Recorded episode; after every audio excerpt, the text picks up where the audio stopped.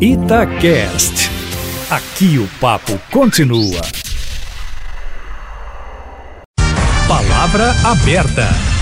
Ainda repercute entre artistas e estudantes a polêmica criada no mês passado com o pedido de cantores sertanejos ao presidente Jair Bolsonaro para rever a meia entrada no país. Se por um lado o desconto dá acesso do público a grandes espetáculos e shows, por outro pode dar prejuízo a artistas que chegam a tirar dinheiro do próprio bolso para bancar a carreira. Para debater o benefício, estamos recebendo agora Lúcio Oliveira, conselheiro da ABRAP, a Associação Brasileira dos Produtores de Eventos. Bom dia, Lúcio. Obrigado pela presença. Bom dia, ouvintes. Obrigado pelo convite. Estamos recebendo também a cientista política, coordenadora da Associação dos Pós-Graduando da PUC Minas, Bruna Camilo. Bom dia, seja bem-vinda ao Palavra Aberta. Bom dia a todas e todos. Obrigado pelo convite. Só para esclarecer, Bruna, a a associação ela é semelhante à UBS, da União Brasileira de Estudantes Secundaristas, e à UNE, União Nacional dos Estudantes. Ela representa estudantes que fazem pós-graduação na PUC Minas, não é isso? Isso, exatamente. Junto com a UNE, com a UBS, existe a NPG, que é a Associação Nacional de Pós-Graduandos. E essas três instituições são entidades de base que representam todos os estudantes do Brasil. Então, as APGs das universidades representam os estudantes da pós-graduação e a gente dialoga diretamente com os estudantes da graduação e do ensino médio. Começando com os argumentos do Lúcio, os promotores de evento, Lúcio, são contra a meia entrada no Brasil?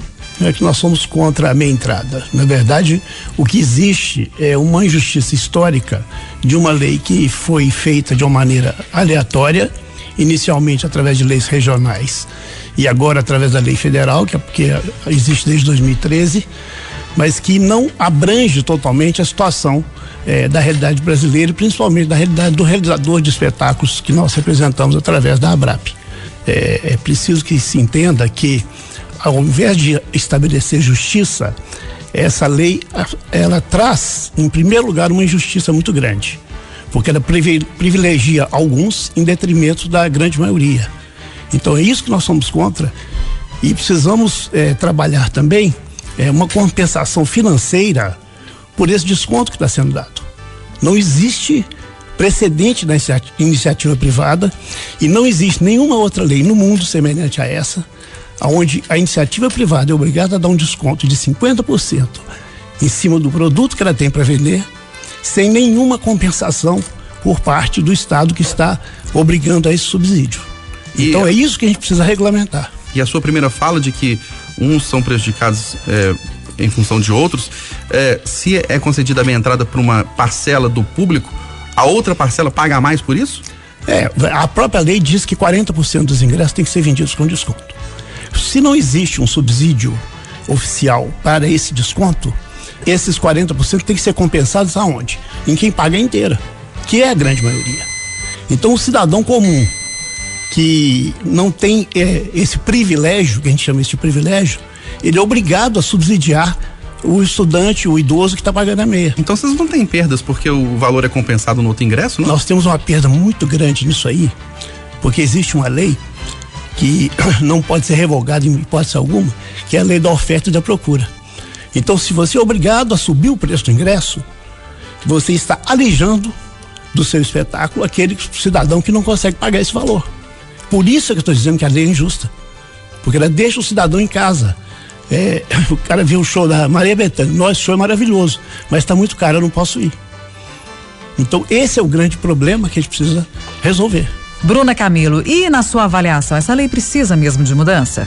Ao nosso ver, enquanto estudantes, nós concordamos com a lei é, e nós entendemos que caso haja alguma oportunidade para conversar, que seja feito diretamente também com as entidades de base dos estudantes. É, a gente acredita que o acesso à cultura deve ser direito. E nós entendemos que os jovens e idosos não têm a mesma condição de, de pagarem a forma como é dita a, os ingressos. É, e a gente fica pensando sobre quando o Lúcio fala sobre o valor ele é compensado nas, nas, nas entradas na, nas entradas quando são ditas inteiras. E a gente fica pensando quando o avião, quando eles falaram que as passagens iriam diminuir, quando as, é, tirasse uma bagagem, é, queriam diminuir as passagens, o valor das passagens, e não abaixou. A gente vê que, muito pelo contrário, às vezes as passagens de avião continuam tão é, com valor tão alto quanto antes, quando tinham direito a uma bagagem. Então a gente tem receio da gente regulamentar da forma que é, que é pensada, através né, do outro lado, do, dos empresários, da, da, das agências de cultura, se de fato vai, aba vai abaixar a, a, a, entrada inteira, né? Porque se já é difícil para o estudante, para o idoso, para as pessoas de baixa renda pagar a entrada, que já é algo caro, imagina se a gente regulamenta dessa forma e não abaixa. Então, o direito à cultura, o acesso à cultura vai ser muito mais dificultado. E o jovem, ele precisa ter, essa, ter, esse, ter esse espaço de acesso à cultura, porque é só dessa forma que a gente vai conseguir abranger o conhecimento, ter acesso à informação e ter a própria sociabilidade do jovem, que a gente sabe como é necessário para o jovem ter essa sociabilidade. Vocês acham, então, que a minha entrada deve permanecer como está para os estudantes e para idosos? Ela deve permanecer porque, como eu disse, né, o acesso à cultura é esse direito que nós temos. Lúcio, e o acesso, então, das pessoas com baixo poder aquisitivo, o acesso delas à cultura, como é que fica? Esse é outro, é outro engano que a gente precisa parar um pouquinho para pensar. Eu queria que todo mundo pensasse na seguinte situação. É óbvio que a cultura é direito do cidadão e está garantido na Constituição, assim como a saúde, assim como várias outras garantias que o cidadão tem. Só que em todas as outras garantias, vamos pegar a saúde como exemplo, existe o sistema público de saúde que é pago pelo Estado, que é o SUS. O SUS paga para que o cidadão tenha direito à saúde. Isso é corretíssimo. Em todas as atividades, gente, da economia, o Estado, quando interfere, ele subsidia, ele paga pela conta. Vou dar um exemplo para vocês. Se, se, existe uma desapropriação, agora está se falando de desapropriação por causa das, das enchentes, etc, etc. O, o Estado vai pagar pelo imóvel, ele não vai invadir o imóvel e fazer uma obra lá. E, é, quando existe, vou pegar um outro exemplo que é mais claro para todo mundo. O, o, horário político gratuito, ele na verdade não é gratuito. O governo paga pelo horário político. Ele paga o horário por quê? Porque a emissora de rádio e de televisão, ela tem esse horário para ser vendido e não para ser dado. Então o que se questiona nesse momento é onde, de onde vem a fonte pagadora disso. E isso está gerando uma distorção no sentido do, que eu acabei de falar agora. Se o Estado não paga, quem paga é o pagador da inteira. Bruna, o Lúcio usou no início a palavra privilégio. E a gente, eu te perguntei agora há pouco se você defende que a meia entrada permaneça para estudantes e para idosos. Por que não meia entrada também não seria um privilégio para estudantes e idosos? Por que não a minha entrada também para pessoas que não são estudantes, não são idosos, mas que têm baixa renda? Por que, que essas pessoas não são beneficiadas? Sim, deveriam, porque já que o direito, a cultura tem que ser direito de todas e todos, essa parte é muito importante da gente discutir. Quais são as pessoas que estão tendo acesso? Porque a gente vê, por exemplo, o show da Maria Bethânia quando tem que em BH, ele é lotado, ele esgota. Então existe demanda, existem pessoas que vão, tanto com inteira quanto meia, mas as pessoas que não têm condições e que gostam de cultura, gostam de música, então, essas questões, esses, essas lacunas que existem na, nas discussões e nas leis devem ser acessadas e discutidas. É, e é nesse sentido que a, a, meia entrada ela é necessária e não, não eu não vejo como um privilégio da, da, das pessoas que têm a meia entrada é, é um direito e é e é necessário a gente pensar que essas pessoas elas não estão ali enquanto privilegiadas. E muitas ali nem, nem o próprio acesso com a meia entrada conseguem ir nesses espaços. Mas não é. Não uh, acontece o que o Lúcio comentou, de não haver um subsídio para os artistas, para os promotores de eventos. Simplesmente eles dão desconto de meia entrada e não tem uh, retorno nenhum com isso?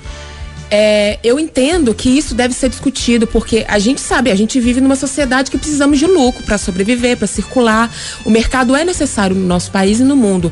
Só que eu não acredito que o ônus deve recair no público.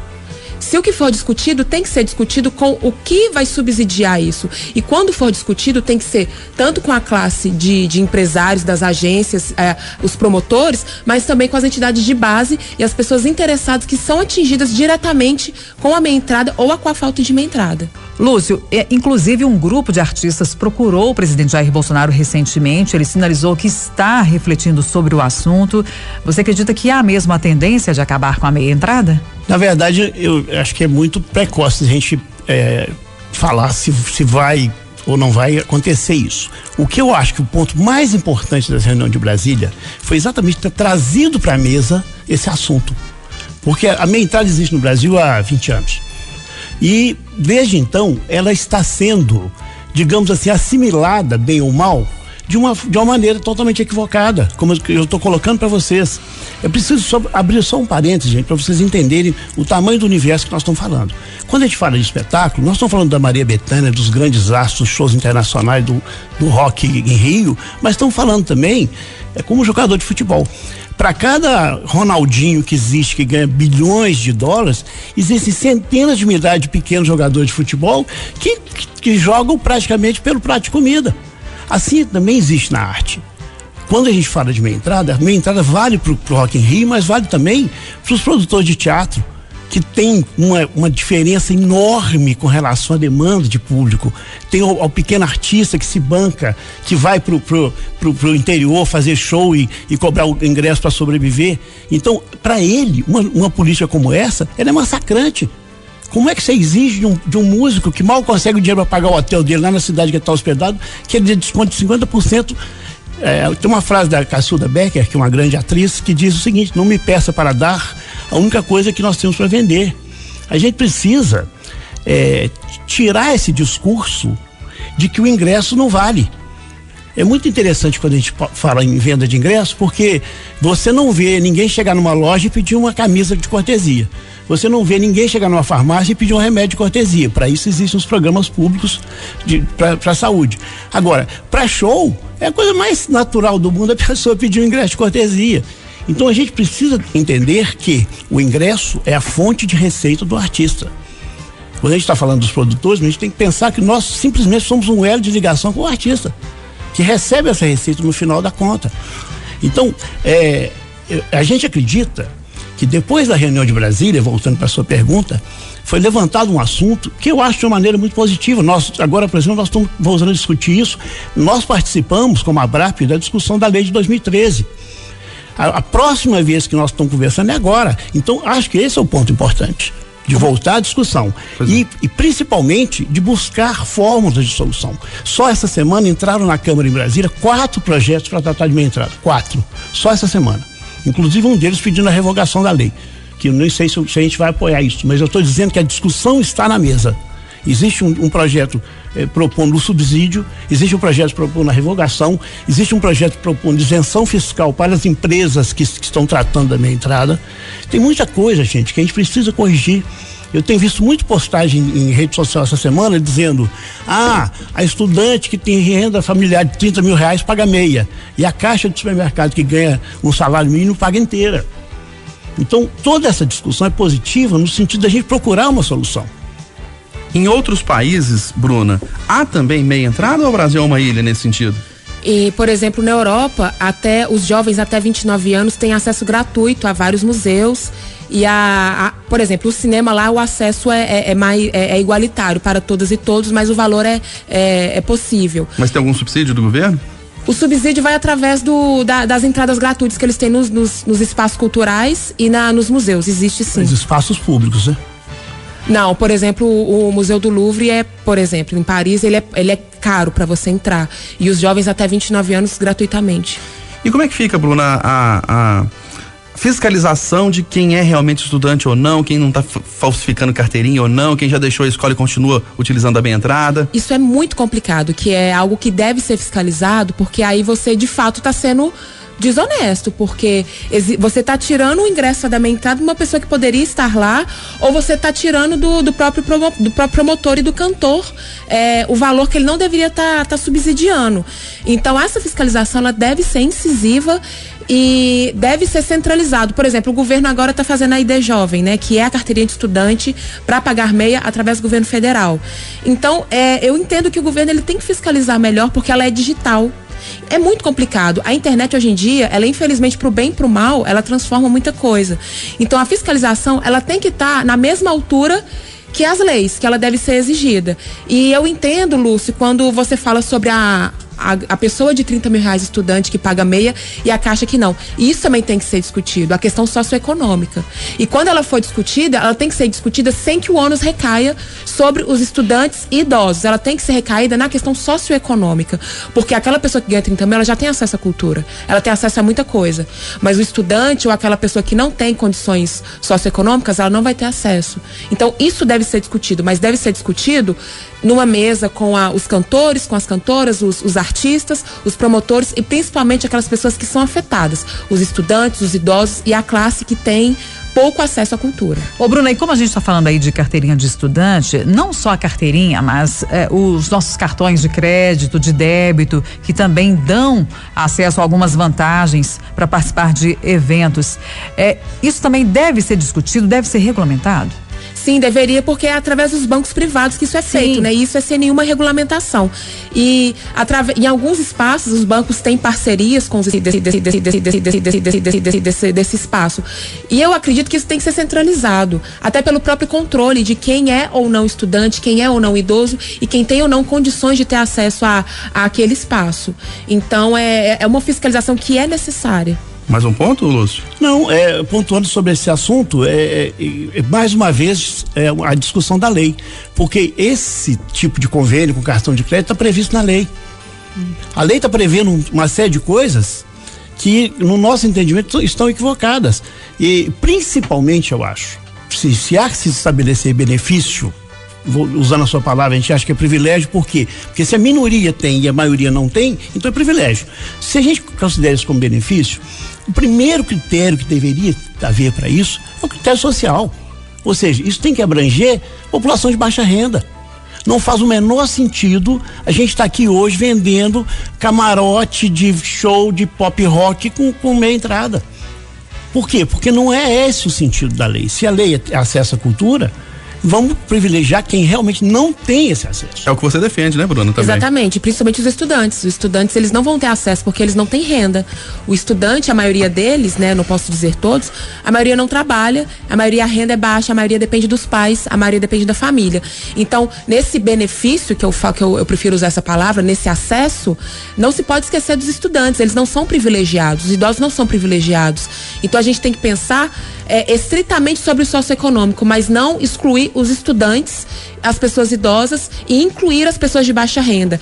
E eu espero muito que nessa discussão de inclusão de pessoas de baixa renda, é, o ônus não recaia sobre nós, né? Que é muito importante. Nós discutimos no Palavra Aberta de hoje os pontos positivos e negativos da meia entrada no Brasil. Recebemos Bruna Camilo, que é cientista política, coordenadora da Associação dos Pós-Graduandos da PUC Minas. Bruna, obrigado pela presença, um ótimo dia. Muito obrigada pelo convite, estou à disposição, um ótimo dia. Recebemos também o conselheiro da ABRAP, que é a Associação Brasileira dos Promotores Evento, Lúcio Oliveira. Obrigada pela presença aqui no Palavra Aberta. Bom dia. Bom dia, é importante conversar sempre. Estamos abertos ao diálogo constante. Bom dia.